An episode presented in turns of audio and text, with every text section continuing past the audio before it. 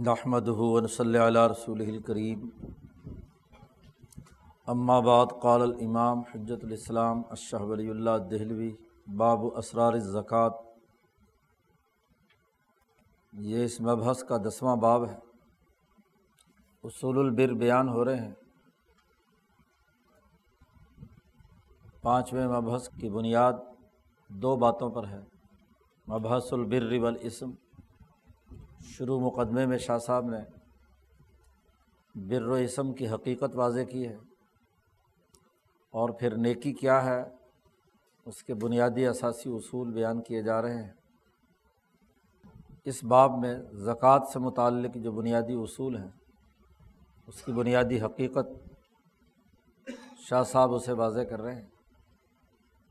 اصول وہی ہے جو پچھلے دو تین ابواب میں شاہ صاحب نے بیان کیا ہے۔ کہ انسانوں کی تین اقسام ہیں۔ ایک وہ جو انبیاء علیہم السلام ہیں، جو براہ راست مالا اعلیٰ سے انسانی ترقی کے امور اور علوم حاصل کرتے ہیں۔ دوسرے درجے میں وہ جو صدیقین یا انبیاء علیہم السلام کی گفتگو کے بعد ان کی توجہ مالا اعلیٰ کی طرف ہوتی ہے، تو انہیں اس کا ادراک ہو جاتا ہے۔ اور تیسرے عام انسان جو مسلسل تجربے سے اور انبیاء علیہم السلام کے بتلائے ہوئے طریقے کے مطابق عمل کرنے سے کامیابی کے مراحل طے کرتے ہیں۔ شاہ صاحب نے اس باب کا آغاز بھی علم سے کیا ہے کہ علمی طور پر درج ذیل چند امور زکوٰۃ سے متعلق سمجھ لینے چاہئیں سب سے پہلی بات یہ ہے، ان المسکین اذا انت لہو حاجت و تجرہ الا فیحہ بلسان المقال اب الحال۔ انسانی معاشروں میں جب ایک کمزور آدمی مسکین، جس نے اپنی تمام تر جد وجہد اور محنت وسائل کے اکٹھا کرنے کے لیے خرچ کی، لیکن کچھ قدرتی اسباب یا حالات و واقعات کے ضمن میں وہ ٹوٹ گیا۔ مسکنت کا لفظی ترجمہ ہے، جو آدمی ٹوٹ جائے، اپنے رزق اپنے وسائل اور اپنی زندگی بسر کرنے کے حوالے سے اس کے پاس پورے وسائل نہ ہوں، معاشی طور پر ٹوٹ جانے والے شخص کو مسکین کہا جاتا ہے۔ لیکن اس کے لیے یہ لازمی اور ضروری ہے کہ اس نے اپنے تئیں جد وجہد اور کوشش کی ہے۔ مفت خورے کی بات نہیں ہو رہی۔ بلکہ وہ جس نے جد وجہد اور کوشش تو کی، لیکن حالات ایسے پیش آئے، کوئی قدرتی ایسی آفت آ گئی، یا اس کی صلاحیت اور استعداد میں ایسی کوئی کمی تھی جس کی وجہ سے۔ اس کی ضروریات پوری نہیں ہو رہی۔ تو ایسا مسکین، اذا انت لہو حاجتن، جب اسے کوئی ضرورت، احتیاجات میں سے کوئی معاشی حاجت اور ضرورت پیش آتی ہے۔ وہ تجرہ اللہ اور وہ اللہ کی طرف گر گڑاتا ہے۔ بے لسان الحال۔ اس حاجت کے پورا کرنے میں بے لسان المقال زبان سے بھی دعا مانگتا ہے۔ اور وہ بلسان الحال۔ اپنی حالت اور کیفیت سے بھی۔ پیچھے کہیں شروع میں یہ بات واضح کی جا چکی ہے۔ کہ کائنات کا عالمگیر نظام چلانے والی ذات اللہ تبارک و تعالیٰ کی ہے۔ دنیا کی تمام تر قوتیں اسی سے وابستہ ہے حکمرانی اسی کی ہے۔ حکومت کی ذمہ داری ہے کہ وہ انسانوں کی احتیاجات اور ضروریات کو پورا کرے۔ خواہ وہ اللہ کے نائب دنیا میں امبیا علیہم السلام یا ان کے نائب خلفہ ہوں اور یا ذات باری تعالیٰ براہ راست کسی اور ذریعے سے اس کی ضروریات پوری کریں۔ وہ مسکین آدمی جب اللہ کے سامنے گڑ گڑا کر دعا مانگتا ہے، زبان سے یا حال سے، تو قرا تذر باب الجود الہی تو اس کا یہ اللہ کے سامنے دعا مانگنا، اللہ کی سخاوت کے دروازے کو کھٹکھٹانا ہوتا ہے۔ ذات باری تعلیٰ کی سخاوت کے دروازے کو وہ کھٹکھٹا رہا ہے، قرا۔ اب جیسے ہی وہ اپنی اس روح کے رابطے سے، جو اس کے قلب یا ملکیت کے راستے سے، یہ دعا عرش الہی تک پہنچتی ہے۔ اس کے لیے یہ بھی شرط نہیں ہے کہ وہ مسلمان ہو۔ اللہ کو مانتا ہو یا نہ مانتا ہو، مسکین ہے، ضرورت مند ہے۔ اس لیے کہا گیا کہ مظلوم بھی جب دعا مانگتا ہے تو اللہ کے عیاش پر براہ راست پہنچتی ہے۔ ولو کانا کافرن، اگرچہ وہ کافر ہی کیوں نہ ہو۔ تو مسکین ہے، مسلم ہو یا غیر مسلم؟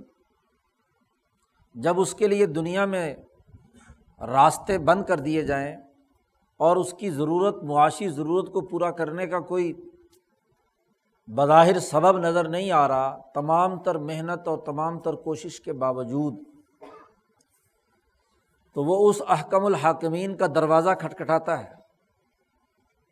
اور حضور صلی اللہ علیہ وسلم نے فرمایا کہ کسی معزز انسان کا دروازہ جب کوئی انسان کھٹکھٹاتا ہے تو ضرور معزز اور کریم آدمی کا فریضہ ہے کہ وہ دروازہ کھولے اور اس پریشان حال آدمی کی مشکل کو دور کرے۔ اگر وہ کمینہ صفت ہے تو کبھی دروازہ نہیں کھولے گا۔ لیکن اگر وہ معزز ہے، انسانیت کا احساس اور ادراک ہے، تو ضرور دروازہ کھولے گا اور اس کے مسائل حل کرے گا۔ تو ایسے ہی جب ذات باری تعلیٰ جو رحیم و کریم ہے، اس کا دروازہ یہ بندہ کھٹکھٹاتا ہے۔ اب ایسے موقع پر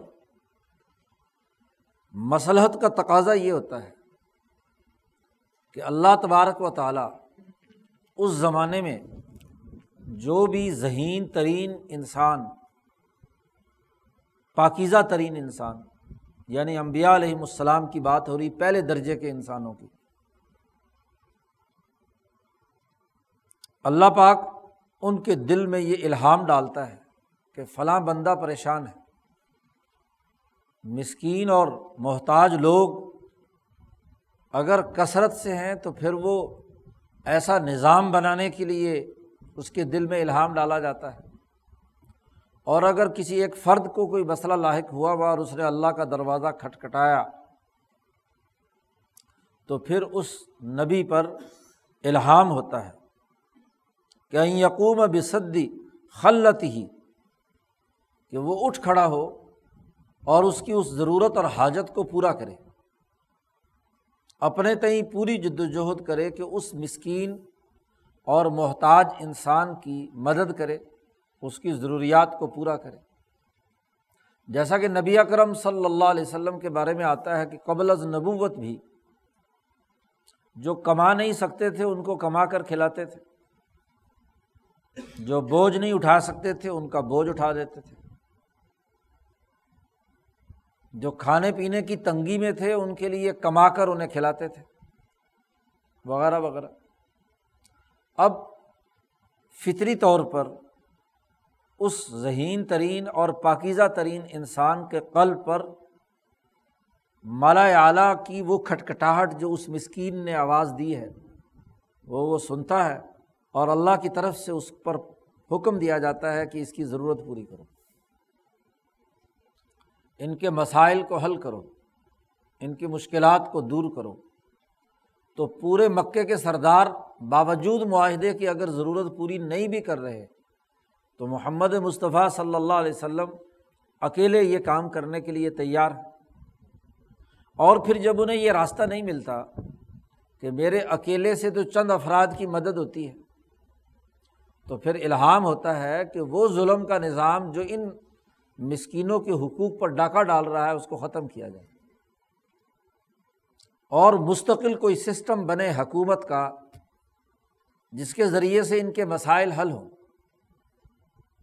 تو زکوٰۃ کا نظام اور قانون اور ضابطہ وہ اس نبی پر الہام ہوتا ہے کہ عام انسانوں کے جو معاشی طور پر محتاج ہیں، ٹوٹ چکے ہیں، ان کی کفالت اور ان کی ضروریات کا نظام بننا چاہیے۔ اس کے لیے معیارات طے کر دیے گئے کہ جس کے پاس ایک سال بھر کے کھانے پینے کا خرچہ نہیں ہے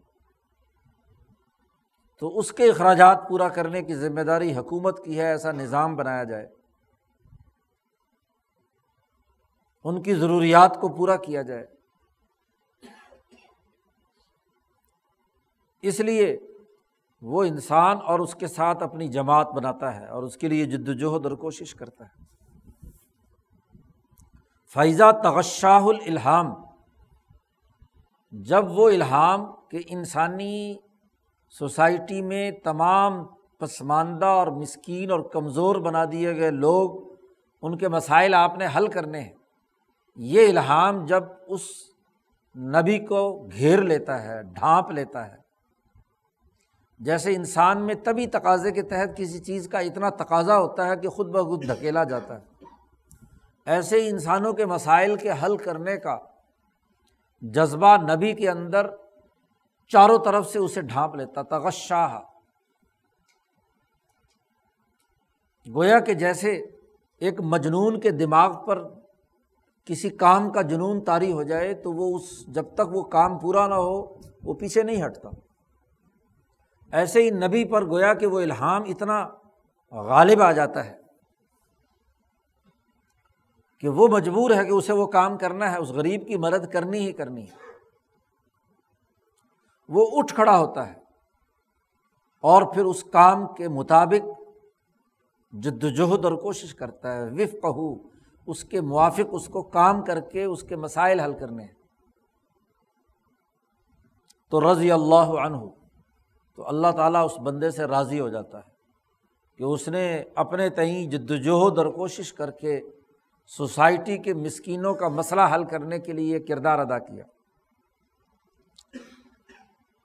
انسانوں کی اس خدمت کے نتیجے میں افاظہ علیہ البرکات، اس بندے پر اللہ کی بہت برکات نازل ہوتی ہیں۔ من فوق ہی اوپر سے بھی وہ امن تحت ہی اس کے نیچے سے بھی وہ ان یمین ہی دائیں طرف سے بھی وہ ان شمال ہی بائیں طرف سے بھی۔ اور ایسا انسان جو انسانیت کی خدمت کا، مسکینوں کی ضروریات کے پورا کرنے کے لیے کوشش کرتا ہے سارا مرحومن ایسا ہو جاتا ہے کہ اللہ کی رحمت اس کا احاطہ کر لیتی ہے۔ مرحوم سے مراد صرف مرنے والا نہیں، یہ تو اردو اور پنجابی میں مرحوم کا معنی ہے۔ عربی میں مرحومن کا مطلب ہے اس کو رحمت نے گھیر لیا۔ رحمت کے دائرے کے اندر وہ آ گیا۔ تو زکوٰۃ کا بنیادی قانون اور ضابطہ یہ ہے کہ انسانی احتیاجات جب انسانوں کو گھیرتی ہیں کسی سوسائٹی کے ظلم کی وجہ سے غریبوں کے لیے دنیا میں زندگی بسر کرنا مشکل ہو جاتا ہے اور وہ سب مل کر جب گڑ گڑاتے ہیں اللہ کے سامنے، اللہ کا دروازہ کھٹکھٹاتے ہیں، تو اللہ اس زمانے میں جو سب سے سمجھدار، ذہین، پاکیزہ انسان امبیا علیہم السلام یا ان کے متبین ہوتے ہیں، ان کے دلوں میں الہام ڈالتا ہے کہ جماعت اٹھ کڑی ہو، جماعت بنائے سسٹم بنائے اور ان کے مسائل حل کرے۔ زکوٰۃ کا کا بنیادی فلسفہ اور اس کا بنیادی قانون اور ضابطہ یہ ہے۔ شاہ صاحب نے یہاں اپنا ایک واقعہ بیان کیا ہے۔ وسعلنی مسکین ذات یومن فی حاجتن ازتر رفیہ ایک دن ایک مسکین نے مجھ سے سوال کیا اپنی ایسی ضرورت میں کہ جس ضرورت کو پورا کرنے میں وہ بہت ہی مجبور تھا۔ مجبوری کے عالم میں اس نے مجھ سے کچھ سوال کیا۔ شاہ صاحب کہتے فعو جست فی قلبی الحامن میں نے اپنے دل میں محسوس کیا الہام۔ اللہ کی طرف سے ایک الہام میں نے اپنے دل میں محسوس کیا۔ جس الہام میں یہ مجھے حکم دیا گیا تھا یا امرونی بالعطائی کہ یہ جو سوال کر رہا ہے، یہ واقعی مجبور ہے اور اس کا مسئلہ ہے۔ اور آپ اس کا مسئلہ حل کریں، اس کی ضرورت پوری کریں۔ مجھے اس کو عطیہ دینے کا حکم دیا گیا۔ اور اسی الحام میں وہ یوبشرونی مجھے یہ خوشخبری بھی سنائی گئی کہ اگر آپ اس کی یہ حاجت پوری کریں گے اس غریب کا یہ مسئلہ حل کریں گے تو آپ کو دنیا اور آخرت میں بہت بڑا اجر بھی ملے گا۔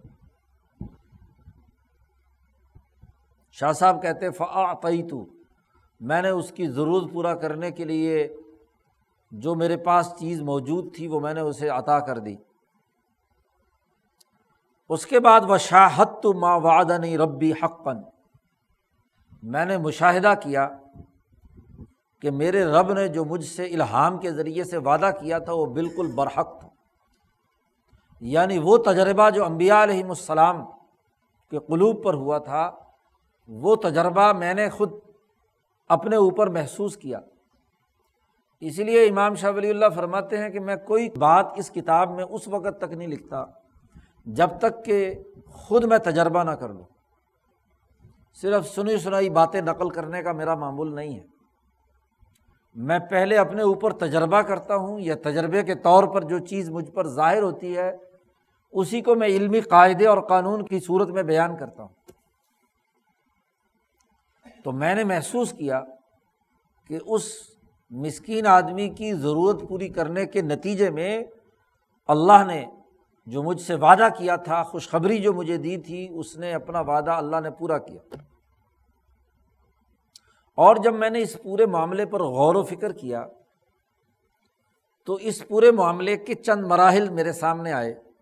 وکان کر لباب الجودی سب سے پہلے مرحلے میں اس مسکین اور ضرورت مند نے اللہ کی سخاوت کا دروازہ کھٹکھٹایا۔ نمبر دو وہ امبیاس الحام جیسے ہی اس نے اللہ کا دروازہ کھٹکھٹایا تو اللہ کی طرف سے میرے قلب میں الہام ہوا کہ اس کو ضرورت پوری کرو۔ الہام آنے کے بعد میرے دل نے اس دن یہ فیصلہ کیا کہ ضرور اس کا مسئلہ حل کرنا ہے۔ حکم آ بھی جائے اور دل راضی نہ ہو، دل میں تنگی ہو تو تب بھی وہ کیا ہے، انعامات کا مستحق نہیں ہوتا۔ دل کی خوشی سے، دل نے اپنے ارادے اور اختیار سے کسی جبر سے نہیں، یہ فیصلہ کیا کہ مجھے اس مسکین کا مسئلہ حل کرنا ہے۔ اور چوتھی چیز، ظہور الاجر، کہ جیسے ہی میرے قلب نے بڑی خوشی اور امبسات کے ساتھ اس مسکین کا وہ مسئلہ حل ہوا، تو مجھے اجر و انعام بھی اسی وقت کیا ہے، ظاہر ہو گیا۔ تو چار مراحل میں نے خود مشاہدہ کیے، شاہ صاحب کہتے، کل ظالی کا بھی مر ام منی میں نے ان چاروں کا مشاہدہ کیا، مرحلہ وار۔ اس آدمی کا اللہ کا دروازہ کھٹکھٹانا اور اللہ کی طرف سے مجھ پر الہام آنا، میرے دل کا اپنے فعل و اختیار سے اسے قبول کرنا اور پھر اس کے نتائج کا ظاہر ہونا۔ اس سے زکوٰۃ کا پورا قانون اور ضابطہ میرے سامنے آ گیا کہ اصول البر میں سے یہ ایک اہم ترین نیکی ہے کہ سوسائٹی کے تمام مظلوم، کمزور، مسکین انسانوں کی مدد کرنا یہ اسی طریقے سے بر میں شامل ہے۔ جیسے نماز کے پڑھنے کا عمل کا پروسیس جو ہے مکمل ہوتا ہے تو انعام ملتا ہے، روزے کا ہوتا ہے تو انعام ملتا ہے۔ اسی طریقے سے کیا ہے؟ زکوٰۃ کا قانون اور ضابطہ بھی یہی ہے۔ اب جو اعلیٰ ترین انسان ہیں، ان میں تو یہ چیز بطور مشاہدے کے اور براہ راست اس پورے سرکل کو وہ سمجھ لیتے ہیں اور اس کے مطابق وہ اٹھ کھڑے ہوتے ہیں کہ انہوں نے انسانی مسئلہ حل کرنا ہے، اس کے لیے جد وجہد اور کوشش کرنی۔ شاہ صاحب کہتے ہیں، یہ مثال تو میں نے ایک مسکین کی، ایک فرد کی یا ایک قوم کی کی ہے، بیان کی ہے۔ لیکن قوم کی تفصیلات آگے بیان کر رہے ہیں شاہ صاحب۔ و ربما کان الفاقو فی مصرفی مذنتاً رحمتن الہیتن بسا اوقات مال کا خرچ کرنا، انفاق فی سبیل اللہ جسے کہا جاتا ہے، مال کا خرچ کرنا۔ اس علت کے سبب سے ہوتا ہے کہ اس کے نتیجے میں تمام انسانوں پر اللہ کی رحمت نازل ہوگی۔ اور یہ معاملہ اس وقت ہوتا ہے کہ جب مالا اعلیٰ کا اپنا دائیا اپنا ارادہ اور فیصلہ ہو جائے کہ مثلاً فلاں ملت یا فلاں قوم کو ترقی دینی ہے۔ بتنوی ہی ملتن۔ اس ملت کا اعزاز اور اکرام یہ ہے کہ اس کو معاشی خوشحالی ہونی چاہیے۔ اس کے غربت کے مسائل حل ہونے چاہیے۔ پہلا دائرہ تو تھا کہ مسکین نے دروازہ کھٹکھٹایا اور سائیکل مکمل ہوا۔ اب یہ کہ بہت ساری مسکین ہیں، پوری کی پوری ملت ہے۔ جیسے بنی اسرائیل کا اجتماعی طور پر معاملہ اور پھر ان کی اجتماعی غربت، دو سو سال کی ذلت اور غلامی ان تمام چیزوں کی موجودگی میں فرعون کے مظالم کو دیکھتے ہوئے اللہ پاک نے کیا کہا؟ نرید ان نمنا علدی نست و ضعیف العرض ہم نے ارادہ کیا کہ ہم احسان کریں کمزور لوگوں پر۔ یعنی مالا اعلیٰ ہم سے مراد یہاں مالا اعلیٰ کی تمام تر قوتیں ہیں۔ وہاں یہ دائیہ منعقد ہوا کہ اس بنی اسرائیل کے تمام مسکین اور کمزور لوگوں کو غلامی پستی اور مسکنت سے نکال کر نج عالم امتم و نج عالم الوارثین، ان کو امام اور وارث بنا دیں۔ فسارا کل میت ارضا لتمشیت امر ہی مرحومن اب بلا اعلیٰ کے اس دائیے کو پورا کرنے کے لیے جو جماعت جماعت کا ہر فرد جو اس کام کے لیے اٹھ کھڑا ہوتا ہے کہ یہ اس ملت کو غلبہ آتا ہو، تو مرحومن وہ کیا ہے، اللہ کی رحمت میں شامل ہو جاتا ہے۔ اور وہ تکون و تمشیت یوم عظن فل انفاق تو وہ مال کے خرچ کرنے کے لیے وہ اپنے تمام تر ممکنہ وسائل استعمال کرنے کے لیے دے دیتے ہیں۔ یہاں شاہ صاحب نے اس کی مثال دی ہے۔ کا غزبۃ العسرا۔ جیسے غزبۂ تبوک۔ اب غزبۂ تبوک میں نبی اکرم صلی اللہ علیہ وسلم کے بین الاقوامی غلبے کا معاملہ ہے۔ کیسر و کسرا کے تابے جو یریسین یعنی کاشتکار جن ظلم کی حالت میں تھے، ان کو نجات دلانے اور ملت محمدیہ کو بین الاقوامی سطح پر غالب کرنے کے لیے وسائل کی ضرورت تھی۔ تو نبی کرم صلی اللہ علیہ وسلم نے صحابہ سے کہا کہ بھائی مال اکٹھا کرو۔ اس جہاد کے لیے جب تیاری ہو رہی تھی، تو حضرت ابو بکر صدیق رضی اللہ تعالیٰ عنہ، جو صدیقیت کے مقام پر تھے، انہوں نے مالا اعلیٰ کے اس فیصلے اور ان دعاؤں کو مشاہدہ کیا۔ اور انہوں نے اپنے گھر میں کوئی چیز نہیں رکھی، جھاڑو پھیر کر جو بھی کچھ تھا وہ لا کر حضور کی خدمت میں پیش کر دیا۔ عمر فاروق کو جب پتہ چلا تو عمر فاروق نے آدھا مال دے دیا، وغیرہ وغیرہ۔ تو کسی ملت کو غالب کرنے اور بین الاقوامی سطح کے مظلوموں اور کمزوروں کو نجات دلانے کے لیے وسائل کا خرچ کرنا۔ یہاں مدینہ کے لوگوں کی ضرورت نہیں تھی۔ یہاں کوئی مسکین نہیں تھا، ان کے مسائل تو موجود حل تھے۔ مسئلہ اس وقت بین الاقوامی سطح پر اس کے غلبے کا تھا۔ یا ایک اور مثال دی وہ کما اداکانہ یا مقحطن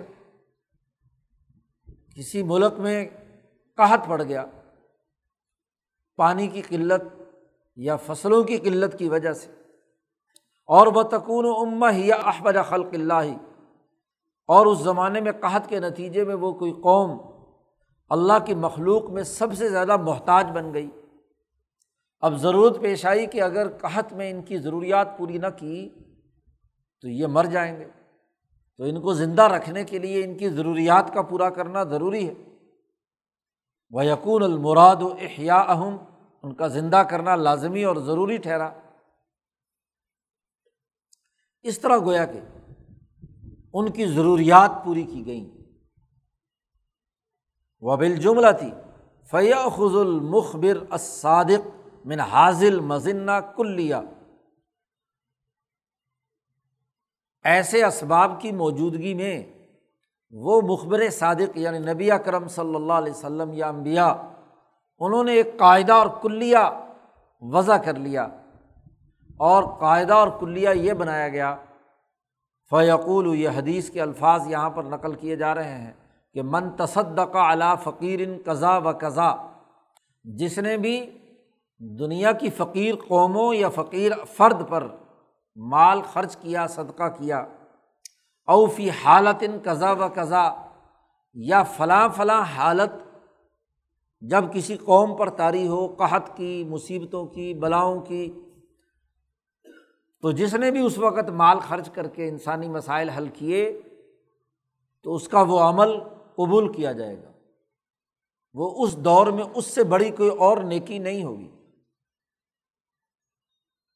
اب جب نبی نے یہ قاعدہ اور ضابطہ بیان کیا، تو ایک سننے والے نے اسے سنا اور اس حکم کو اپنے دل کی گہرائی اور گواہی سے اس کی فرما برداری اختیار کی۔ اور جب اس نے یہ عمل کیا تو فیاجد ما وعدہ حق قن جو اس سے وعدہ کیا گیا تھا، حق بات کا، وہ اس کا نتیجہ بھی اپنے سامنے پاتا ہے۔ دو ہو گئے۔ تیسرا و روما تفت نفس بسا اوقات ایک انسان اپنی ذہانت و فطانت سے یہ ادراک کر لیتا ہے اپنے قلب کے بارے میں کہ مال کی محبت اور مال کے ساتھ جو بخل وابستہ ہے،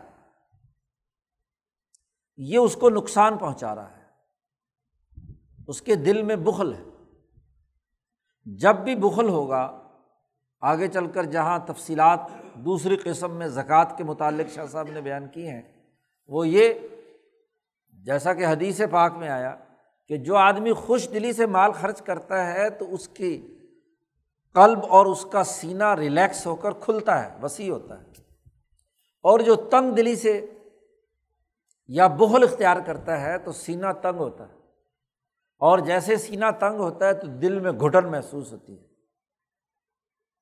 تو جب کسی کے اندر بخل کا برض آ گیا اور مال کی محبت بڑھ کر اس کے دل کو تنگ کر رہی ہے اس کی ذہانت اور فطانت کی وجہ سے اسے اس چیز کا ادراک ہو رہا ہے۔ حساس طبیعت لوگ جو ہیں ان کے اندر یہ احساس پیدا ہو جاتا ہے۔ اور وہ یہ چاہتا ہے کہ یہ میرے دل کی تنگی دور ہو۔ یہ جو گھٹن ہے، یہ جو بغل کی حالت ہے، اس میں کمی آئے۔ اس کے لیے راستہ تلاش کرتا ہے۔ اسے شدید ترین، اس سے اذیت محسوس ہوتی ہے۔ کہ مال کی محبت اور بغل نے اس کو اذیت میں مبتلا کر دیا ولاء تمکن دف ہی اللہ بتمرین اعلیٰ انفاق احب معندہ اب اس کو اور کوئی راستہ نہیں ملتا کہ جس مال سے وہ سب سے زیادہ محبت کرتا ہے، اس کو اللہ کے راستے میں خرچ کرنے کی مشق کرے۔ اسی کو قرآن نے کہا لن تنال البر حتیٰ تن فکو مما تو ہبون تم نیکی نہیں پا سکتے جب تک کہ تم اپنا محبوب ترین مال اللہ کے راستے میں خرچ نہ کرو۔ قرآن حکیم کی یہ آیت نازل ہوئی۔ تو حضرت ابو طلحہ نے اپنا قیمتی ترین باغ، جو بہت ہی عمدہ اور بڑی مرکزی جگہ پر واقع تھا، بیر ہا بالکل مسجد نبوی کے بالکل سامنے باغ تھا۔ تو وہ آئے اور حضور صلی اللہ علیہ وسلم سے کہا کہ یہ باغ میں صدقہ کرتا ہوں۔ آیت نازل ہوئی۔ مجھے اپنے مال میں سب سے زیادہ پسندیدہ مال یہ ہے۔ اس کا باغیچہ بڑا اچھا خوبصورت تھا، درمیان میں کنواں تھا، بیر ہا، کنویں کو کہتے ہیں۔ حضور اقدس صلی اللہ علیہ وسلم بھی مسجد نبی سے بسا اوقات باہر نکلتے تو اس باغیچے میں بیٹھ جاتے۔ لوگ آ کر وہیں ملتے آپ صلی اللہ علیہ وسلم سے۔ تو بڑا موقع کی جگہ تھی۔ آج کل یہ بیر ہا یا باغ جو ہے، یہ مسجد نبوی کا حصہ بن چکا ہے۔ جب باب فہد کی طرف چلیں، جو لوگ حج و عمرہ کر کے آئے ہیں، باب فہد کی طرف چلیں مسجد نبوی میں، تو باب فہد اگر اندر داخل ہوں، تو چند قدم کے فاصلے پر، جیسے وہ دیوار ہے اتنے فاصلے پر انہوں نے فرش پہ وہ نشان بھی دیا ہوا ہے۔ قالین اگر بچھے ہوئے ہوں تو نہیں پتہ چلتا۔ قالین اٹھائیں تو اس کنویں کا وہ مڈیر اور وہ نشان دیا ہوا ہے کہ یہ بیر ہے۔ تو یہ باغیچہ تھا جو آج مسجد نبی کا حصہ بن چکا ہے۔ تو انہوں نے وہ کہا کہ میں اللہ کے راستے میں خرچ کرتا ہوں۔ حضور صلی اللہ علیہ وسلم نے فرمایا کہ نہیں۔ تمہارے عزیز و رشتہ دار اور اقارب بہت غریب ہیں۔ ان کے لیے وقف کر دو۔ بجائے یہ کہ تم باقی تمام لوگوں کے لیے کرو، اس کو وقف کرو، ان کی ضرورت پورا کرنے کے بعد جو بچے گا اس باغ کی آمدنی سے تو دوسروں پر بھی خرچ ہو جائے گا۔ تو بہرحال انہوں نے اپنی دل کی خواہش پوری کی اور اسے اللہ کے راستے میں وقف کر دیا۔ تو فسار الفاق فی حق ہی انفاش ان اس کے حق میں یہ سب سے زیادہ نفع بخش چیز ہوتی ہے۔ اتنی دیگر عبادات سے ان کی ترقی نہیں ہوتی جتنی اس اصول البر پر عمل کرنے سے ان کا مسئلہ حل ہوتا ہے، کیونکہ اکثر تو علاج ہے کہ دل کی تنگی اور دل کی گھٹن کو دور کیا جائے۔ کیونکہ قرآن پاک نے بھی کہا ہے کہ انسانوں کے اندر بخل ان کے نفس کا حصہ ہے۔ او حضرات الشح۔ ہر انسان کے دل کے اندر بخل ضرور ہوتا ہے۔ وہ اپنی ذاتی چیز، اپنے مال، اپنی چیز، اپنے گھر، اپنی چیزوں کے ساتھ بڑا دلی لگاؤ رکھتا ہے۔ اسی لیے جھگڑے ہوتے ہیں دنیا بھر میں۔ تو جھگڑوں کے دور کرنے کا طریقہ یہ ہے کہ وہ شہ جو ہے وہ ختم کر دیا جائے، بخل ختم کر دیا جائے۔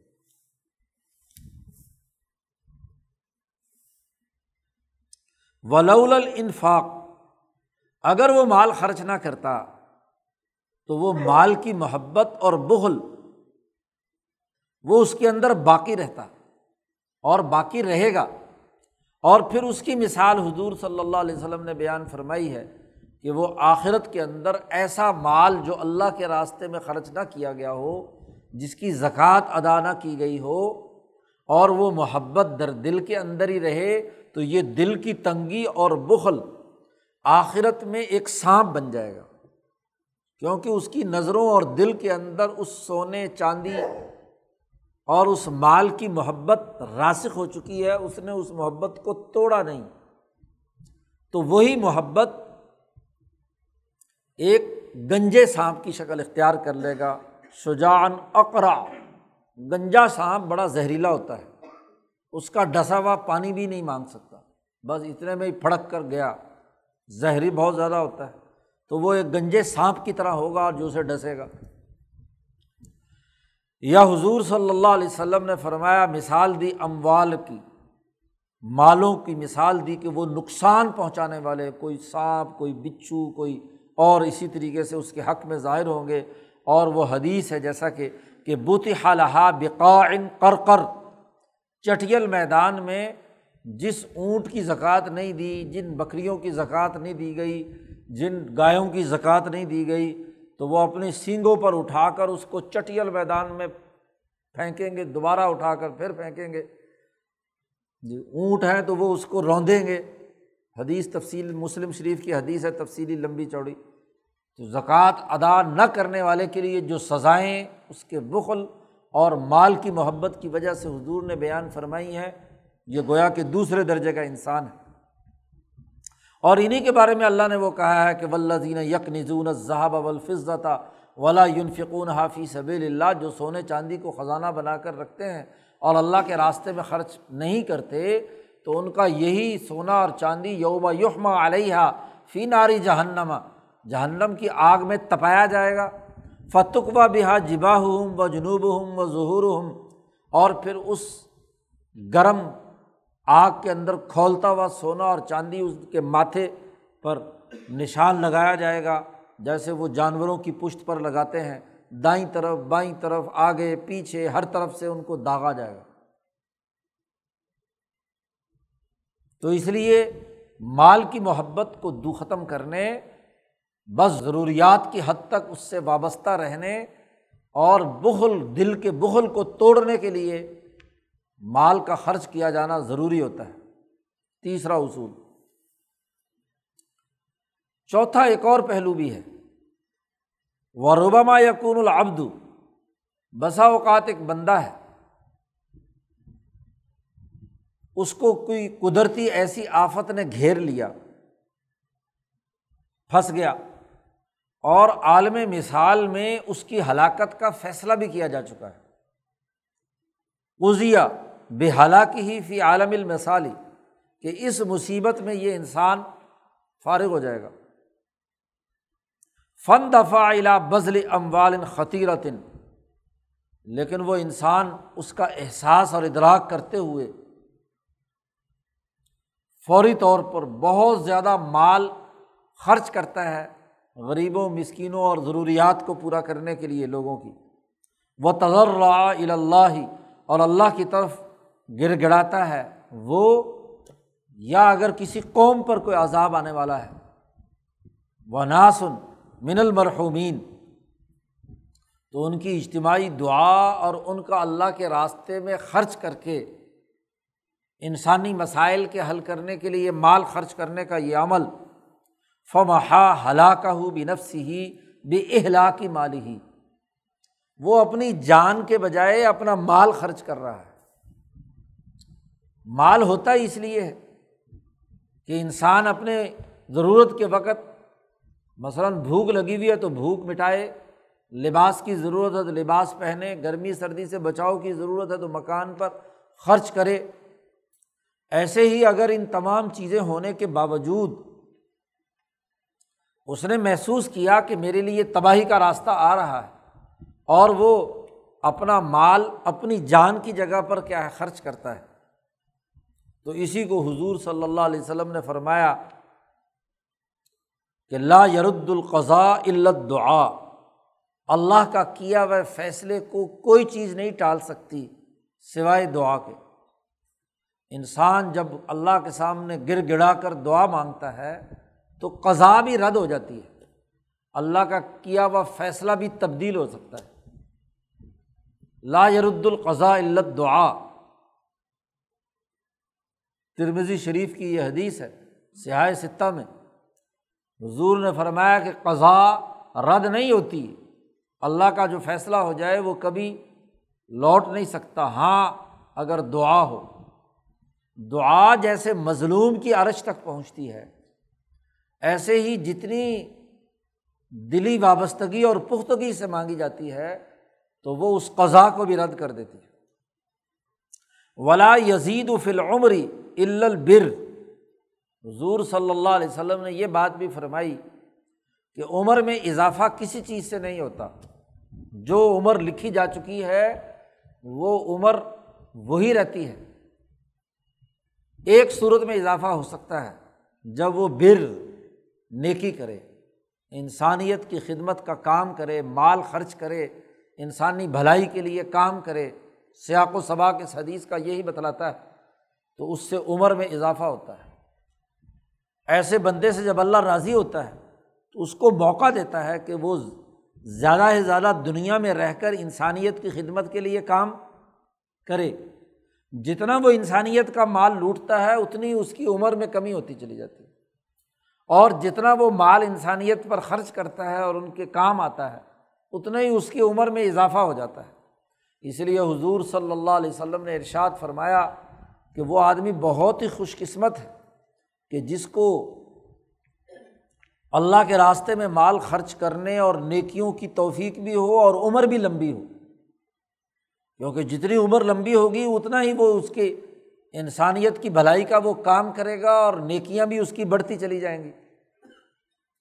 عمر لمبی ہو اور ہو بد بخت اور غلط کام کر رہا ہو، ظالم ہو۔ اول میں تو ایسے آدمی کی عمر لمبی ہوتی نہیں ہے۔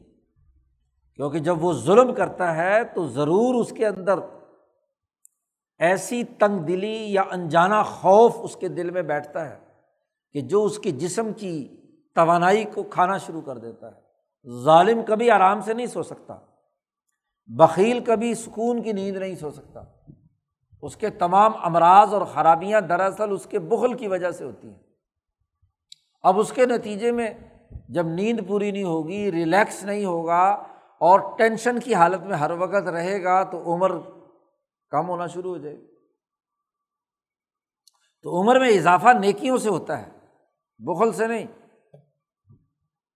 تو بسا اوقات مال کا خرچ کرنا انسان کی عمر کو بڑھانے اور اس کی زندگی کی بقا کے لیے ذریعہ بن جاتا ہے۔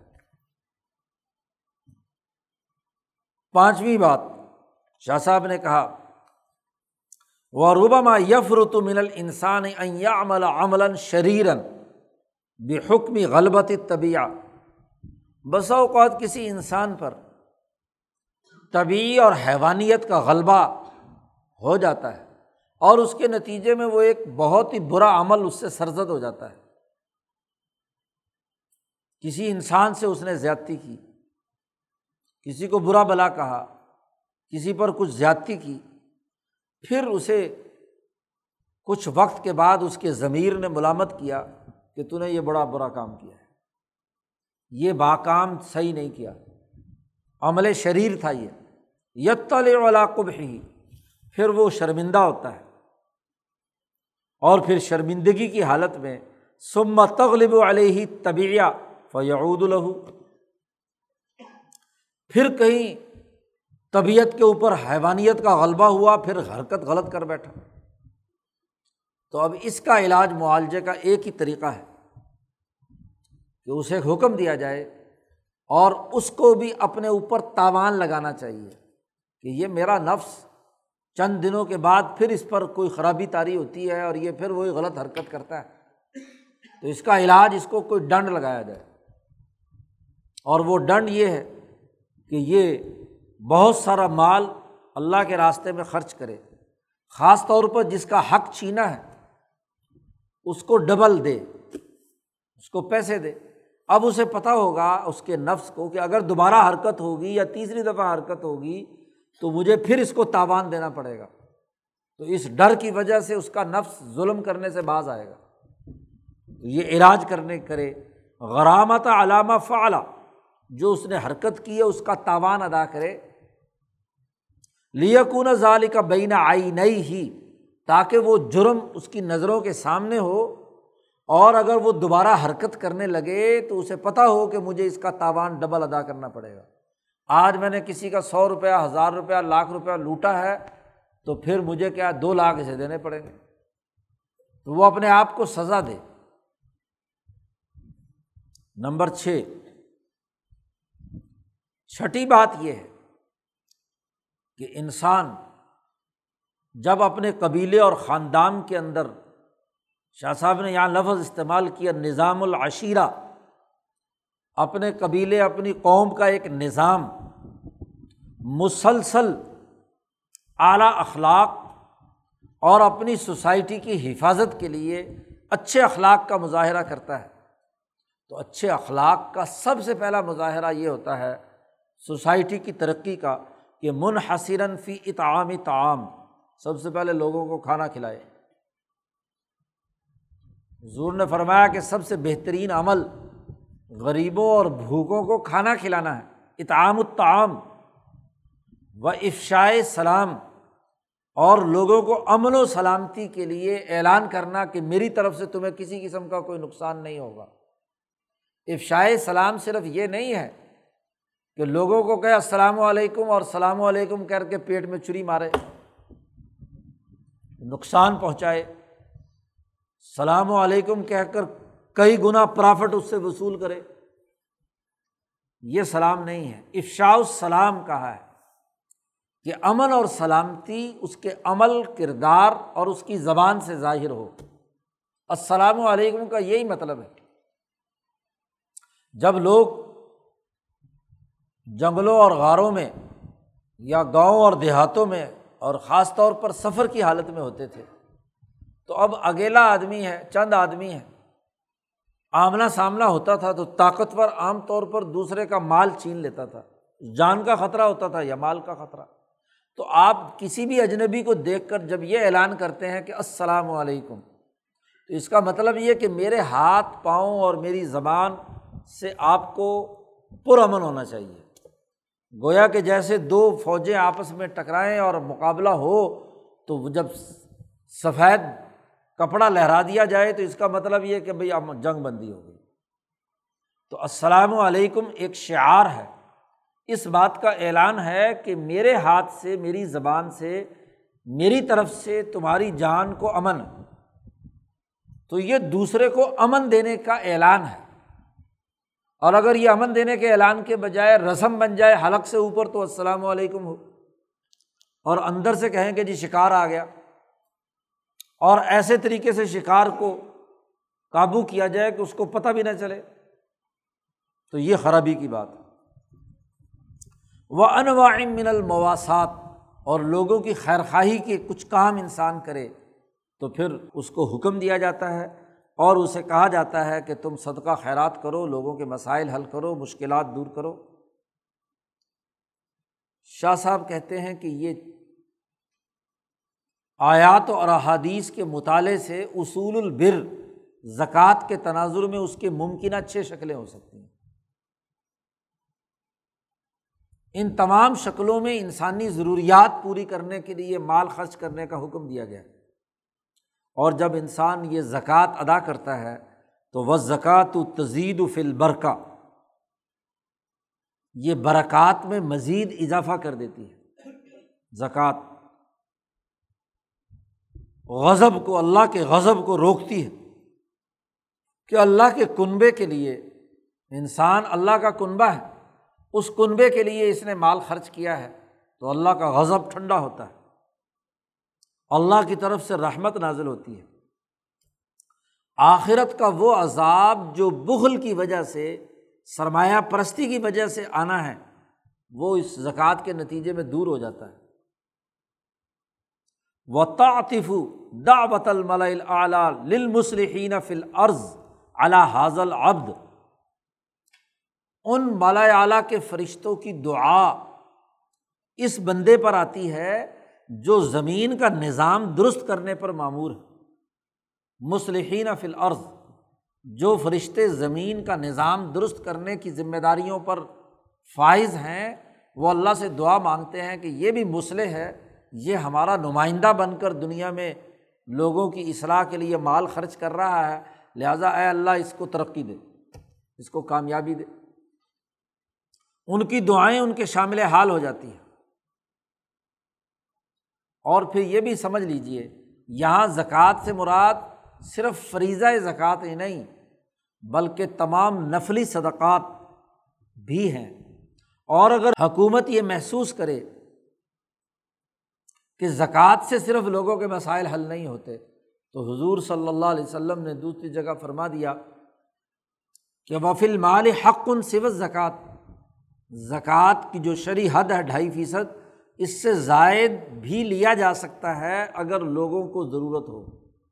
حکومت زکوٰۃ سے زائد لوگوں سے لے کر انسانوں کی ضروریات کو پورا کرنے کی ذمہ داری عائد کرے، اس پر عائد ہوتی ہے۔ تو یہاں زکوٰۃ لغوی معنیٰ میں ہے۔ تو زکوٰۃ کے جتنی ممکنہ پہلو ہیں، یہ دراصل انسانی مسائل کے حل کرنے کے حوالے سے۔ بابو اسرار سوم گیارہواں باب ہے۔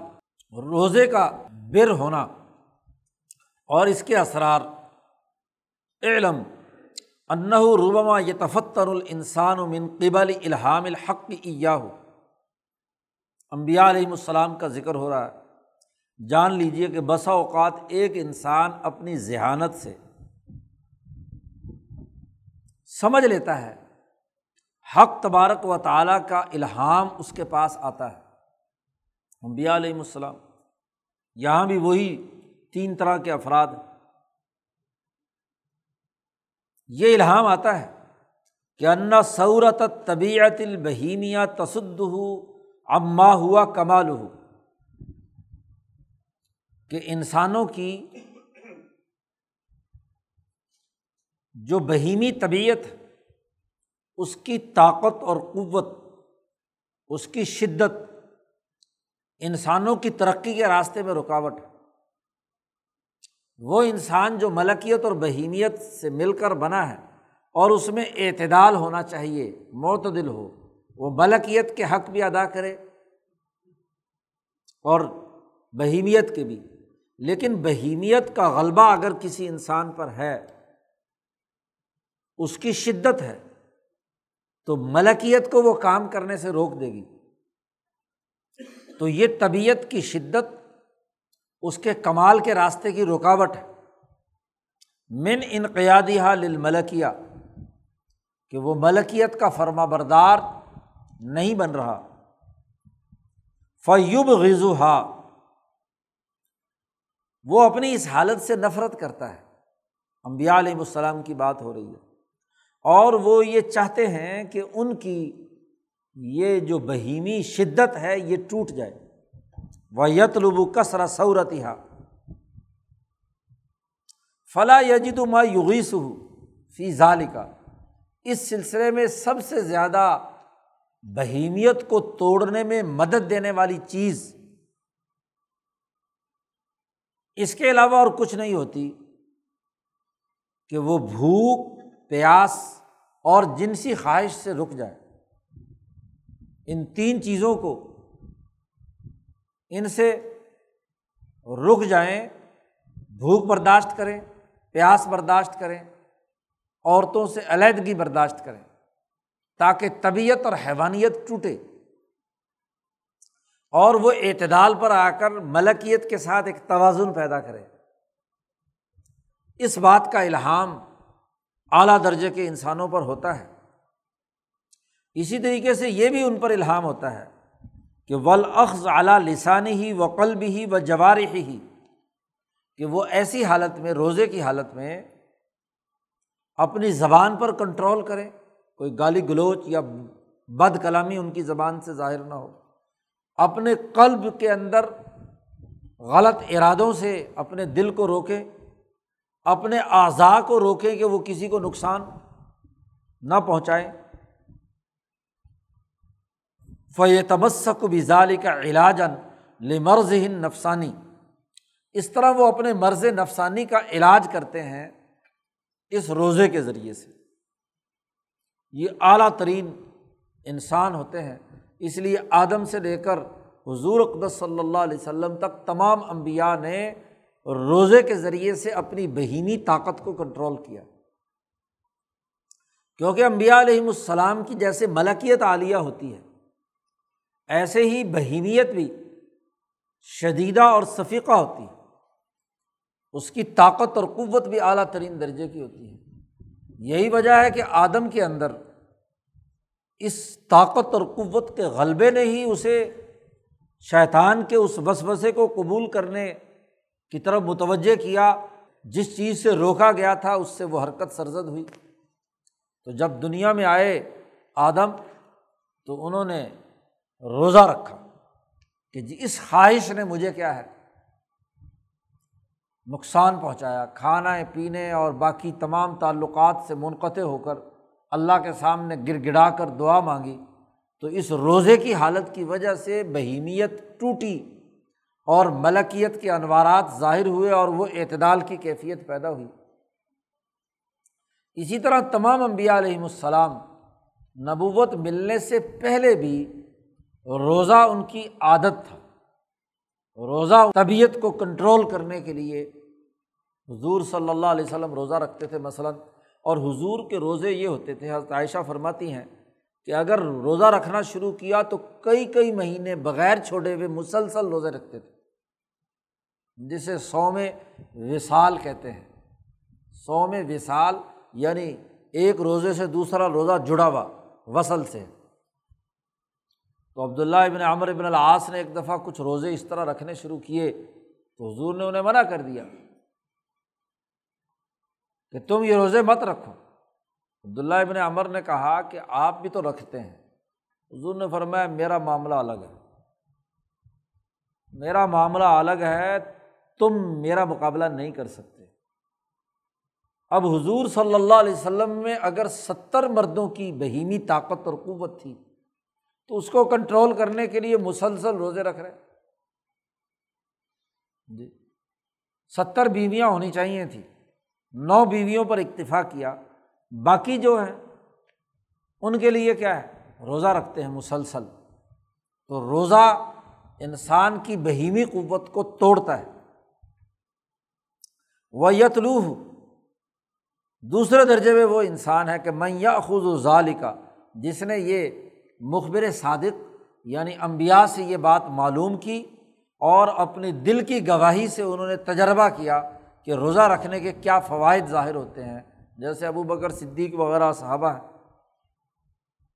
تیسرے درجے میں وہ انسان ہوتے ہیں کہ جن کو خود تو یہ احساس و ادراک اپنی بہیمیت کی شدت کا نہیں ہوتا، لیکن امبیا علیہم السلام ایک سسٹم قائم کرتے ہیں۔ کہ سال بھر میں ایک مہینے کے روزے ہر حال میں فرض ہیں، آپ کو رکھنے ہیں۔ آپ کو اپنی طبیعت کا احساس ہے یا نہیں ہے کہ میری بہیمیت میں شدت ہے یا کمی ہے یا کیا ہے، بہرحال روزے رکھنے ہیں۔ تو وہ اگرچہ اس روزے کے فائدے نہیں جانتا، لیکن نبی کا حکم ہے، تو اس سسٹم کی وجہ سے امبیا انہیں کھینچ کر ان پر شفقت کرتے ہوئے ادھر لے جاتے ہیں۔ جیسے پیچھے ایک مثال دی تھی کہ جیسے والدین یا اساتذہ اپنے طالب علموں، اپنے بچوں پر سختی کر کے ان کو ایک کام کرواتے ہیں، حالانکہ اس وقت ان کو اس چیز کا احساس نہیں ہوتا۔ بعد میں یاد کرتے ہیں کہ واقعی استاد نے پڑھایا تو ہمیں بہت فائدہ ہوا۔ فیجد فائدہ تزالی کا فلم عاد وہ آخرت میں اس کا فائدہ اٹھائیں گے۔ من ان کے سورا کہ ان کی سورا ٹوٹ گیا۔ سورا وہ جس نے ان کو گرفت میں لیا ہوا شدت اس کی، رو، بہیمیت کی شدت کو اس نے توڑ دیا۔ اور روزے کے بنیادی مقاصد کیا ہیں؟ شاہ صاحب نے اس کی بھی پانچ، چھ بنیادی امور واضح کیے ہیں۔ سب سے پہلا مقصد روزے کا یہ ہے کہ انسان میں عقل ترقی کرے، عقل اپنے کمال تک پہنچ جائے۔ طبیعت اور بہیمیت ٹوٹے گی تو عقل کمال تک جائے گی۔ عقل و شعور کا پیدا کرنا یہ روزے کا پہلا مقصد ہے۔ وہ ربما یتل انسان بسا اوقات انسان اس بات پر مطلع ہوتا ہے کہ انا ان قیادت للعقل کمال الہو کہ اس کی طبیعت عقل کے کنٹرول میں ہونی چاہیے۔ عقل کے کنٹرول میں ہوگی تو یہ کمال کی بات ہوگی۔ یہ نہ ہو کہ جو طبیعت میں آیا وہ کر گزرا اور بعد میں اس کی تکلیف برداشت کرنی پڑی۔ عقل تو یہ کہتی ہے کہ جو یہ کام کر رہے اس کا مستقبل میں کیا نتیجہ ہوگا؟ وقتی طور پر آپ نے کسی کا مال لوٹ کر کھا لیا تو کل کلا کو جب وہ آئے گا تو عقل بتلائے گی کہ بھائی ڈنڈے بھی پڑ سکتے ہیں۔ کسی کے ساتھ، کسی خاتون کے ساتھ بدتمیزی کی تو اس بدتمیزی کے نتیجے میں چترول بھی ہو سکتی ہے۔ عقل یہ بات بتلاتی ہے۔ تو اس لیے انسان جب یہ محسوس کرتا ہے کہ عقل کا کمال تب ہے کہ جب طبیعت عقل کے تابع ہو۔ اس لیے انسانی کمال پیچھے شاہ صاحب نے واضح کیا تھا۔ اور اگلی قسم میں بھی آ رہا ہے جہاں علم الاحسان پر گفتگو کی ہے کہ نفس قلب کے تابع ہو اور قلب عقل کے تابع ہو۔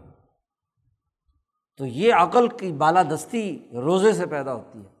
وہ تکون طبیعت ہو باغیت اس کی طبیعت بغاوت کرتی رہتی ہے عقل سے۔ کبھی تو عقل کی بات مان لیتی ہے، کبھی مانتی نہیں ہے۔ تو اب اسے ضرورت ہوتی ہے ایک ایسی مشق کرنے کی کہ اس طبیعت کو مشقت والے عمل میں مبتلا کیا جائے اور وہ مشقت والا عمل روزہ ہے۔ چنانچہ اس کی طبیعت کو پابند بنایا جاتا ہے اور اس سے عہد لیا جاتا ہے کہ تم نے ہر حال میں یہ تیس روزے مسلسل رکھنے ہیں۔ سما و سما بار بار جب وہ روزے رکھتا ہے سال بھر میں تو پھر اس کے اندر یہ مطلوبہ بات پیدا ہو جاتی ہے۔ ہر آنے والا رمضان اور ہر رکھا جانے والا روزہ اس کی عقل کے کسی نہ کسی دائرے کو بلند کرتا چلا جاتا ہے۔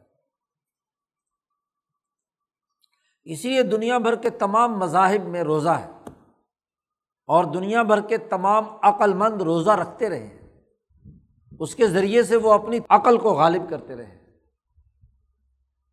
نمبر دو بسا اوقات انسان سے کوئی گناہ سرزد ہو جاتا ہے۔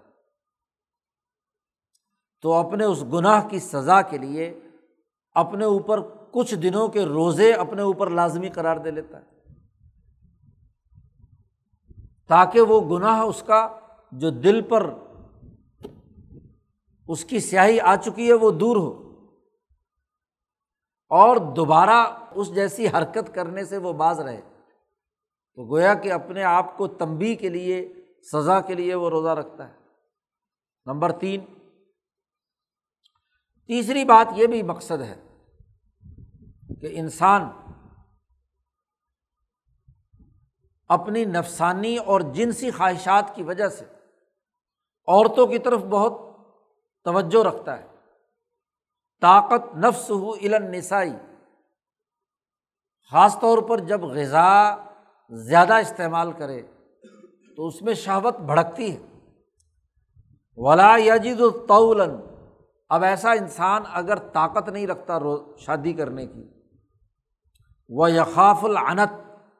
اور اسے زنا کا ڈر ہے۔ حالات ایسے ہیں کہ بیوی کا خرچہ برداشت نہیں کر سکتا یا ابھی کسی اور وجہ سے فوری شادی نہیں کر سکتا اور اسے خطرہ ہے۔ کہ کہیں زنا سرزد نہ ہو جائے، عنت نہ ہو جائے، تو پھر اس کو چاہیے کہ اپنی شہوت کو توڑے روزے سے۔ اور وہ حضور صلی اللہ علیہ وسلم کا قول ہے، کتاب النکاح میں، بخاری میں، مسلم میں، مشکات میں یہ حدیث آئی ہے کہ جس کے اندر طاقت اور قوت ہے، تو اس کو چاہیے کہ شادی کر لے۔ اور اگر شادی نہیں کر سکتا اور طاقت اور قوت اور شہوت غالب آ رہی ہے، تو اس کو چاہیے کہ روزہ رکھے۔ اور پھر اس کی وجہ اور علت بھی بیان کی حضور نے کہ فعن سعم لہو ویجا ان روزہ انسان کو کھسی کرتا ہے، اس کی جو شہوت ہے اس کو کنٹرول کرتا ہے۔ شہوت ٹوٹتی ہے، تو یہ علاج ہے۔ تو یہ تین بنیادی مقاصد شاہ صاحب نے بیان کیے ہیں۔ عقل کی بالادستی، کسی گناہ یا غفلت اور لغزش کو دور کرنا اور پھر اپنی خواہشات اور شہبات کو کنٹرول کرنے کے لیے روزہ رکھا جاتا ہے۔ روزے کے فوائد بیان کرتے ہوئے شاہ صاحب کہتے ہیں وسعم و حسنت عظیمت روزہ ایک بہت بڑی نیکی ہے، بہت عمدہ بات ہے۔ ملکیت کو مضبوط بناتا ہے، روزہ اور بہیمیت کو توڑتا ہے۔ ولا شعی مسل فی شکل وجہ روح انسانی روح کے چہرے کو صاف ستھرا اور سیکل کرنے میں کوئی اور چیز اس کے برابر حیثیت نہیں رکھتی، کوئی اور عبادت۔ جتنی یہ عبادت انسان کی روح کے چہرے کو سیکل کر دیتی ہے، صاف ستھرا کر دیتی ہے۔ وہ قہر طبیع اور طبیعت کو توڑ دیتی ہے۔ فاقہ اور روزہ۔ انسان کی طبیعت کو کنٹرول کرنے کا ذریعہ بنتا ہے۔ والظال کا قال اللہ تعالی اس لیے اللہ تبارک و تعالیٰ نے فرمایا کہ اسوم لی و انا اجزی بھی روزہ بندہ میرے لیے لیے رکھتا ہے۔ کیسے؟ باقی عبادات تو لوگ دیکھ رہے ہوتے ہیں، نماز دیکھ رہے ہوتے ہیں، حج دیکھ رہے ہیں، زکوٰۃ دیکھ رہے ہیں، لیکن روزہ ایک ایسا، ایسی عبادت ہے کہ سوائے اللہ اور بندے کے اور کوئی اس کا ادراک نہیں کر سکتا۔ تنہائی میں گیا، گلاس بھر کے پانی پی لیا، بار والوں کو کیا پتا کہ کیا ہوا، کیا نہیں ہوا۔ روٹی کھا لی جی۔ اب باقی انسانوں کو تو کوئی نہیں پتا یہ اللہ اور بندے کا آپس کا معاملہ ہوتا ہے۔ تو اس لیے اللہ پاک فرماتے ہیں کہ روزہ جو ہے واقعتاً وہ میرے لیے بندہ رکھتا ہے۔ اور جب میرے لیے بندہ رکھتا ہے تو اس کے بعد دو الگ الگ روایات ہیں۔ ایک میں ہے انا اجزی بھی اور دوسرے میں ہے انا اجزا بھی اس کی حکمت چھٹے نمبر پر آگے جا کر شاہ صاحب بیان کر رہے ہیں، اجزا کی۔ یہاں ہے اجزی بھی کہ میں ہی اس کی جزا دوں گا۔ چونکہ صرف مجھے ہی پتہ ہے کہ اس کا روزہ صحیح تھا یا غلط، اور کسی کو پتہ نہیں۔ تو نہ نبی سفارش کر سکتا ہے، نہ کوئی اور سفارش کر سکتا ہے۔ یہ بندے کا اور اللہ کا معاملہ ہے۔ تو اس سے مجھے ٹھیک ٹھیک پتہ ہوگا کہ واقعتاً اس نے میرے ڈر سے روزہ رکھا ہے۔ تو پھر میں ہی اس کا بدلا دوں گا۔ اور وہ بدلا کیا ہے؟ ملکیت مضبوط ہوتی ہے اور روح صاف ستھری ہوتی ہے سیکل ہوتی ہے۔ نمبر دو، جس قدر بہیمیت کی شدت ٹوٹتی جاتی ہے، ویسے ویسے اس کے گناہ بھی ختم ہوتے چلے جاتے ہیں۔ تیسرا فائدہ یہ ہے کہ روزے کی حالت میں انسان کو ملائکہ کے ساتھ بڑی مشابہت حاصل ہو جاتی ہے۔ تشب عظیم بال ملائکہ تشب و بال ملائکہ حاصل ہو جاتی ہے اور وہ فرشتے اس انسان سے محبت کرتے ہیں جو فرشتوں سے جتنی زیادہ مشابت کیونکہ فرشتوں کو بھی کھانا پینے کی اور ان تمام چیزوں کی ضروریات، احتیاجات نہیں ہوتی۔ اور جب فرشتوں کی محبت ہوتی ہے تو یہ محبت اس کی بہیمیت کو توڑنے میں کردار ادا کرتی ہے۔ اسی کو حضور صلی اللہ علیہ وسلم نے اپنی اس حدیث میں ارشاد فرمایا کہ روزے دار کے منہ کی بو اللہ کے نزدیک مشق کی خوشبو سے بھی زیادہ ہوتی ہے، زیادہ بہترین اور عمدہ ہوتی ہے۔ جب انسان روزہ رکھتا ہے اور پیٹ خالی ہوتا ہے تو اس کے نتیجے میں گیس بنتی ہے، منہ سے بو ظاہر ہوتی ہے۔ اب دوسرے انسانوں کو بھی اس سے کچھ تکلیف محسوس ہوتی ہے، لیکن اللہ کے لیے اس نے رکھا ہے۔ تو اللہ کے نزدیک وہ مشق کی خوشبو سے بھی زیادہ عمدہ ہوتی ہے، کیونکہ فرشتے یعنی بہیمیت کی بدبو ہے اور وہ بدبو خارج ہو رہی ہے۔ تو ملکیت اتنی ہی بڑھ کر مالا اعلیٰ کے فرشتوں کے ساتھ جڑ رہی ہے۔ چوتھا فائدہ یہ ہے کہ اس سے حجاب رسم ٹوٹتا ہے۔ اگر تمام لوگوں میں اس کی رسم جاری ہو جائے، سب لوگ روزے دار ہو تو غلط رسومات اور سسٹم کی خرابیوں سے بھی جان چھوٹ جاتی ہے۔ غوائل رسوم رسوم کی چڑیلوں سے بھی انسان بچ جاتا ہے۔ غوائل غائلہ کی جمع ہے۔ غائلہ کہتے چڑیل کو۔ اور شاہ صاحب کہتے ہیں کہ جب کوئی قوم پوری کی پوری قوم، امت امت من العمم یا جماعت، جب مسلسل روزے رکھتی ہے تو پھر سلسلت شیاطین ہا اس قوم کے شیطانوں کو زنجیریں پہنا دی جاتی ہیں۔ وہ جو حدیث آپ نے سنی کہ شیطان باندھ دیا جاتا ہے، لیکن اس قوم کے شیطانوں کو باندھا جاتا ہے جو قوم پوری کی پوری روزے رکھ رہی ہو۔ جس میں شیطان خود کھلے ہوئے پھر رہے ہوں انسان۔ تو وہاں شیطان کہاں؟ وہاں تو شیطان کھل جاتا ہے۔ روپے کی چیز دو روپے میں بیچتے ہیں۔ وہ فتحت ابواب جنا نہیں اور اس پوری قوم کے لیے جنت کے دروازے کھول دیے جاتے ہیں۔ اور جہنم کے دروازے بند کر دیے جاتے ہیں۔ شاہ صاحب نے یہ بات کہی ہے تو مولانا سندھی نے خاص طور پر اس جملے کو پکڑا ہے کہ انما کالا امتن۔ مولانا سندھی کہتے ہیں یہاں شاہ صاحب نے اس حدیث کی تشریح میں کہا ہے کہ پوری قوم کا اجتماع، قوم تیار ہو جائے کہ بہیمیت توڑنی ہے اور بہیمیت کے تمام مظاہر ختم کرنے ہیں۔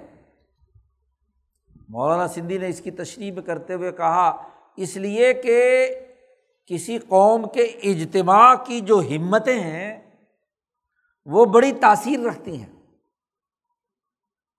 ایک فرد کی ہمت، ایک فرد کا روزہ، دو کا، تین کا، چار کا، پانچ کا، اور ایک ایک پوری کی پوری قوم روزے رکھ رہی ہے۔ اور اپنی طبیعت کے شدت کو ختم کرنا چاہتی ہے۔ حیوانیت اور بہیمیت کی خصلتوں کو ختم کر کے حسن خلق کی اور اعلیٰ اخلاق کی کیفیت، ملکیت والی پیدا کرنا چاہتی ہے۔ تو ان تمام کی ہمتیں زمین سے آسمان تک اپنا ایک سرکل بنا لیتی ہیں۔ اور جب وہ سرکل بنا لیتی ہیں تو اس قوم کے اوپر جو شیطانوں کا دائرہ ہوتا ہے، وہ سب کے سب کیا ہے، اس فضا کے اندر نہیں آتے۔ اور جب اس کی فضا میں نہیں آتے تو پھر نیچے بھی ان کے اثرات لوگوں پر ظاہر نہیں ہوتے۔ لیکن اگر دو، چار، پانچ، دس رکھیں، کچھ تھوڑے سے لوگ رکھیں اور باقی اکثریت جو ہے وہ روزے کے تقاضوں کو پورا نہ کرے، تو وہ جو ان، اس قوم یا اس کی سرزمین سے اوپر تک کی فضا ہے، اس فضا میں کہیں تو شیطان بند ہے اور کہیں شیطان کھلا ہوا ہے، تو کہیں نہ کہیں چور راستے اس کو مل جاتے ہیں پوری قوم کو خراب کرنے کے لیے۔ بلکہ وہ روزے داروں کو تنگ کرنے کے لیے شیطان زیادہ کردار ادا کرتا ہے۔ اس لیے مولانا سندھی نے کہا کہ جب تک اجتماع پورا کا پورا یہ عزم نہ کرے، اس وقت تک شیطان بند نہیں ہوتے۔ چند آدمیوں کے روزہ رکھنے سے شیطان بند نہیں ہوتے، شیطان کھلے رہتے ہیں۔ ان کے تو کھلے ہیں نا جن کے۔ تو اکثریت کے مطابق کسی قوم کا فیصلہ ہوتا ہے نا کہ اکثریت کی حالت کیا ہے۔ چھٹا فائدہ یہ ہے۔ کہ ول انسان و صاف قہر نفس و اضالت رضا الحا انسان جب اپنے نفس کو کنٹرول کرنے کی کوشش کرتا ہے اور کمینگی والی عادات کو اپنے سے دور کرتا ہے، تو ان کا یہ عمل عالم مثال میں ایک مقدس شکل اختیار کر لیتا ہے۔ اور روزہ آدم سے لے کر اب تک امبیا اور اونچے درجے کے لوگوں نے رکھا تو روزے کی ایک تقدیسی ماڈل، ایک مقدس شکل روزے کی، وہ ملا اعلیٰ کے اندر عالم مثال میں جمع ہو گئی۔ آدم سے لے کر حضور صلی اللہ علیہ وسلم تک، پھر امبیا کے تمام حواریین اور صحابہ اور اولیاء اللہ ان کے روزوں کے نتیجے میں ایک نبی کرم صلی اللہ علیہ وسلم کے زمانے کے آنے تک اس کی صورت تقدیسیہ پیدا ہو گئی۔ جیسے پیچھے نماز کے کہیں گفتگو میں ذکر کیا گیا تھا کہ نماز کا ایک وجود مثالی، ایک وجود تکوینی، ایک وجود عرشی، ایک وجود عرضی، ایسے ہی روزے کا بھی ایک وجود مثالی وہاں قائم ہو جاتا ہے۔ ومن ازکیا العارفین، بعض معرفت حاصل کرنے والے ذہین ترین لوگ جب اس عالم مثال کے وجود مثالی، روزے کے وجود مثالی کے ساتھ تعلق قائم کرتے ہیں، تو پھر فیمد من الغیب فی علم ہی تو غیب سے وہ واسطہ بن جاتا ہے انسان کا ذات باری تعلیٰ کے علم کے ساتھ وابستہ ہونے، ملکیت کی ترقی کے لیے۔ فیصل و ذاتی من قبل تنظیحی و تقدیس تو وہ روزے کے ذریعے سے ذات باری تعلیٰ تک پہنچتے ہیں بہت ہی منزہ اور بہت ہی مقدس حالت میں۔ اب یہی معنی ہے اس حدیث کے اس جملے کا جس میں کہا گیا کہ اسوم لی و آنا اجزا بھی روزہ میرے لیے ہے اور میں ہی اس کی جزا ہوں۔ میں ہی اس کی جزا ہوں۔ عام طور پر شارحین حدیث کے یہاں گڑبڑائے ہوئے ہیں کہ جی ایک طرف تو بعض روایات میں آیا اجزی بھی ہی اور یہاں کہا گیا اجزا بھی ہی کہ میں اس کی جزا ہوں تو اللہ کیسے جزا ہوگا؟ شارحین یہاں حدیث کی تشریح کرتے وقت پریشان ہیں۔ شاہ ولی اللہ صاحب نے اس اجزا بھی کا صحیح مطلب ٹھیک ٹھیک مفہوم بیان کر دیا کہ روزے کی جو وجود مثالی ہے وہ اس انسان کو کھینچ کر ذات بہت تک پہنچانے کا ذریعہ بن جاتا ہے۔ تو اس کو کہا گیا اجزا بھی یعنی تجلی اعظم۔ اس وجود مثالی کے ذریعے سے اس انسان کے قلب پر اپنا ظہور کرتی ہے اور کرے گی۔ اصل میں تو قیامت میں ہے نا، یہاں دنیا میں کی بات نہیں ہو رہی۔ تو انا اجزا بھی، تو میں ہی اس کی جزا ہوں یعنی تجلی اعظم ہی اس کی جزا بن جائے گی۔ پھر رمضان میں ایک آدمی روزے رکھتا ہے۔ لیکن روزہ کا یہ مطلب نہیں ہے کہ دن میں اس نے کام کاج نہیں کرنا۔ اپنی معاشی ضروریات کے لیے باقی کام کاج کرنا ہے اسے۔ بیس دن روزہ رکھا اور روزہ رکھنے کے ساتھ وہ کام کاج بھی کرتا رہا۔ تو بسا اوقات انسان کو یہ محسوس ہوتا ہے کہ یہ جو دن میں معاشی سرگرمیوں میں مصروف رہا ہے اس کے بھی کچھ نقصانات مجھے ظاہر ہو رہے ہیں کہ وہ وقت بھی اللہ کے رضا کے لیے نہیں نکالا۔ وہ امتلائی ہوا سے ہی مما ید علیہ من خارجن کہ جو باہر کام کاج کرتا رہا تو اس کے نتیجے میں گرد و پیش کی چیزوں سے اس کے حواس یعنی آنکھیں، کان اور اس کا دماغ متاثر ہو رہا ہے۔ اور وہ اس بات کو محسوس کرتا ہے کہ اب کچھ دن خالصتاً اللہ کی عبادت کے لیے دن رات مخصوص کر لینا چاہیے، تو پھر وہ مسجد میں اعتکاف کی نیت سے بیٹھ جاتا ہے۔ لل عبادت فی مسجد بنیا لسلات ایسی مسجد جس میں نماز با جماعت ہوتی ہو، تو وہاں وہ بیٹھ کر اعتکاف کرتا ہے کہ اب آخری اشرہ ہے اور اس آخری اشرے میں دس دن اب باقی سرگرمیاں بھی کیا ہیں؟ کم کر دی جائیں۔ ختم کر دی جائیں اور چوبیس گھنٹے اللہ کی رضا کے لیے ہاں جی اپنے آپ کو مالا اعلیٰ کی طرف متوجہ کرنے کے لیے آدمی کام کرے۔ فلاں یم کن ہو ادامت الظالی کا اب اس کے لیے مسلسل تیس دن تو بسا اوقات مشکل ہو جاتا ہے۔ تو وہ آخری دس دن، ایک اشرا کم از کم جو ہے، ایک تہائی بیٹھ جاتا ہے، جس کے نتیجے میں اس کو یہ احساس رہتا ہے کہ پورا رمضان نہ صحیح، چلو دس دن ہی صحیح۔ مالا ید رکو کلو لا ید رکو کلو پورا رمضان میں صحیح تو کچھ نہ کچھ تو ایک تہائی تو۔ اور ایک بٹا تین اگر کر لیا جائے تو امید کی جا سکتی ہے کہ باقی دو دو اشرے ہیں، ان کے اندر بھی کیا ہے؟ کیفیت درست رہ سکتی ہے۔ اور پھر جب وہ اعتکاف کی حالت میں بیٹھتا ہے اور اس میں وہ اللہ کی طرف متوجہ ہوتا ہے تو بسا اوقات اس پر ایسی کوئی حالت اچانک آتی ہے کہ جس سے اس کے مقدر میں اگر للت القدر ہوتی ہے تو وہ موتقف کو کیا ہے؟ وہ دستیاب ہو جاتی ہے۔ وہ اللہ کے ساتھ کیا ہے؟ رابطہ کرنے میں اس کو اچک لیا جاتا ہے اٹھا لیا جاتا ہے۔ اب یہ تو پہلے درجے کے انسان کا اعتکاف ہے یعنی امبیا علیہم السلام کا۔ دوسرے درجے کے وہ لوگ ہیں جو نبی کی یہ بات سنی اور انہوں نے خود تجربہ کیا تو ان کے دل کی گواہی سے انہوں نے تصدیق کی تو وہ نتائج اور فوائد حاصل کیے۔ اور ولعامی المغلوب علیہ کما مرہ۔ اور تیسرے درجے کا وہ آدمی ہے جو حضور کے اس کہنے کی وجہ سے اعتکاف کرتا ہے اور وہ پوری محنت اور مشقت اور کوشش کرتا ہے۔ تو اگر ہاں جی مسلسل کرنے کے نتیجے میں، اعتکاف کے نتیجے میں بسا اوقات اپنی استعداد کے مطابق اس سے فیضیاب ہوتا ہے۔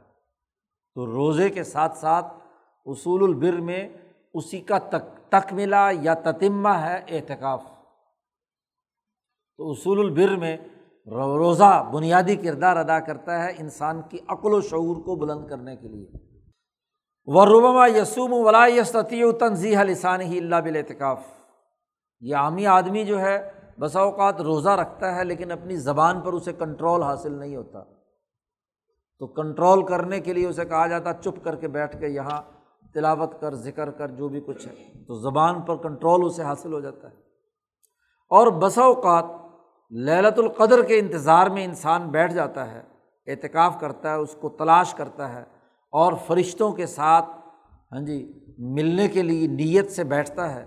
فلاں یہ تمکن منہا اللہ بال اعتکاف یہ اعتکاف کے بغیر حاصل نہیں ہو سکتا کہ چوبیس گھنٹے اپنے خیال کو اپنے قلب کو، اپنے جسم کو، تینوں چیزوں کو ایک نقطے پہ مرتکز کر لینا یہ اعتکاف ہے۔ اعتکاف یہ نہیں ہے کہ مسجد میں آ کر وہیں پہ کاروبار ہو رہا ہے، وہیں پہ ٹیلی فون چل رہے ہیں، وہیں پہ باقی کام ہو رہے ہیں اور کہ جی اعتکاف بھی میں کر رہا ہوں۔ ایسا نہیں ہے۔ خاص طور پر وہ آدمی جس کو اپنے خیال کو مرتکز کرنے کی عادت نہیں بنی۔ جی۔ اونچے درجے کے لوگوں کی بات الگ ہے۔ اگر نبی اکرم صلی اللہ علیہ وسلم نے کسی ضرورت کے لیے اعتکاف کی حالت کے اندر ہاں جی کچھ کام کیے ہیں، تو آپ کا قلب اور آپ کی روح اور آپ کا دماغ تو اللہ کی طرف ہی متوجہ تھا۔ جس کی دل کو اللہ کی طرف متوجہ ہونے کی مشق نہیں ہوئی، اور وہ یہ کہے کہ جی میں ہاں جی اعتکاف کی حالت کے اندر سارے کام کروں گا تو کوئی حرج نہیں ہے۔ تو یہ غلط بات یہاں بیٹھنے کا مقصد ہی یہ ہے کہ آپ کا دل و دماغ ایک پیج پر ہو۔ تو اعتکاف اگر کرنا ہے تو اعتکاف کی مکمل حالت مکمل ہونی چاہیے۔ اور للت القدر کیا ہے؟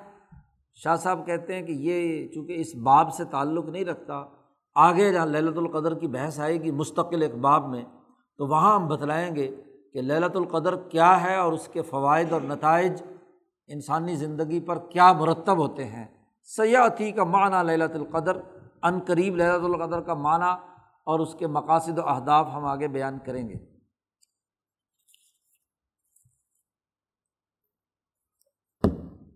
اللہ علیہ